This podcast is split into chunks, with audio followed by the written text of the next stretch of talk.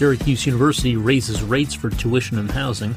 New York State allows anyone age 30 and up to get the COVID 19 vaccine.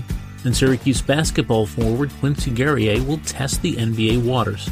This is your Syracuse.com flash briefing for Tuesday, March 30th, 2021. I'm George Owens. The total cost of attending Syracuse University for undergraduates who live on campus will increase to about $76,000 in the 2021 2022 academic year.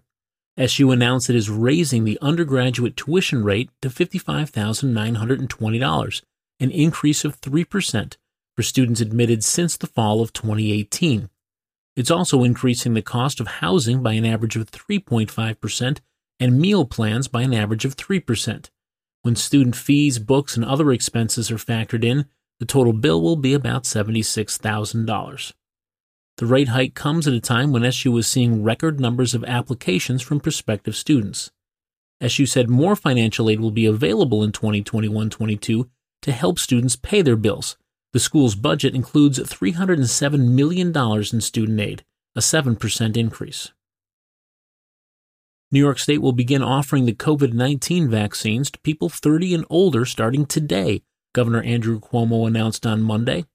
Plus, starting next Tuesday, April 6th, anyone 16 and older can sign up for an appointment. That includes college students and many high school students. The move comes as many other states have already opened up universal eligibility.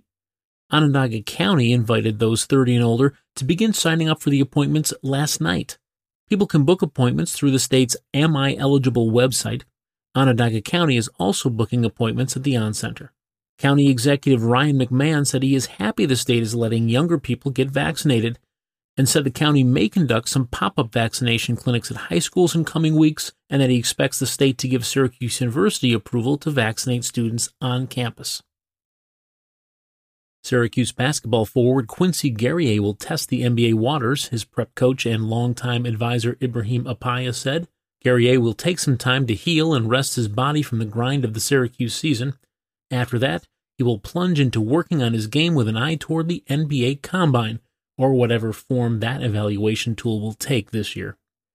Guerrier, a six foot seven forward who has always said his goal was to play in the NBA, is coming off a solid season with the Orange. He made third team All ACC honors this season when he averaged 13.7 points and 8.4 rebounds in his second season of college basketball. Taking part in the NBA draft process does not necessarily mean that Guerrier is leaving Syracuse University. Apaya said that Guerrier will make a decision on whether to return to school after gathering feedback from NBA executives.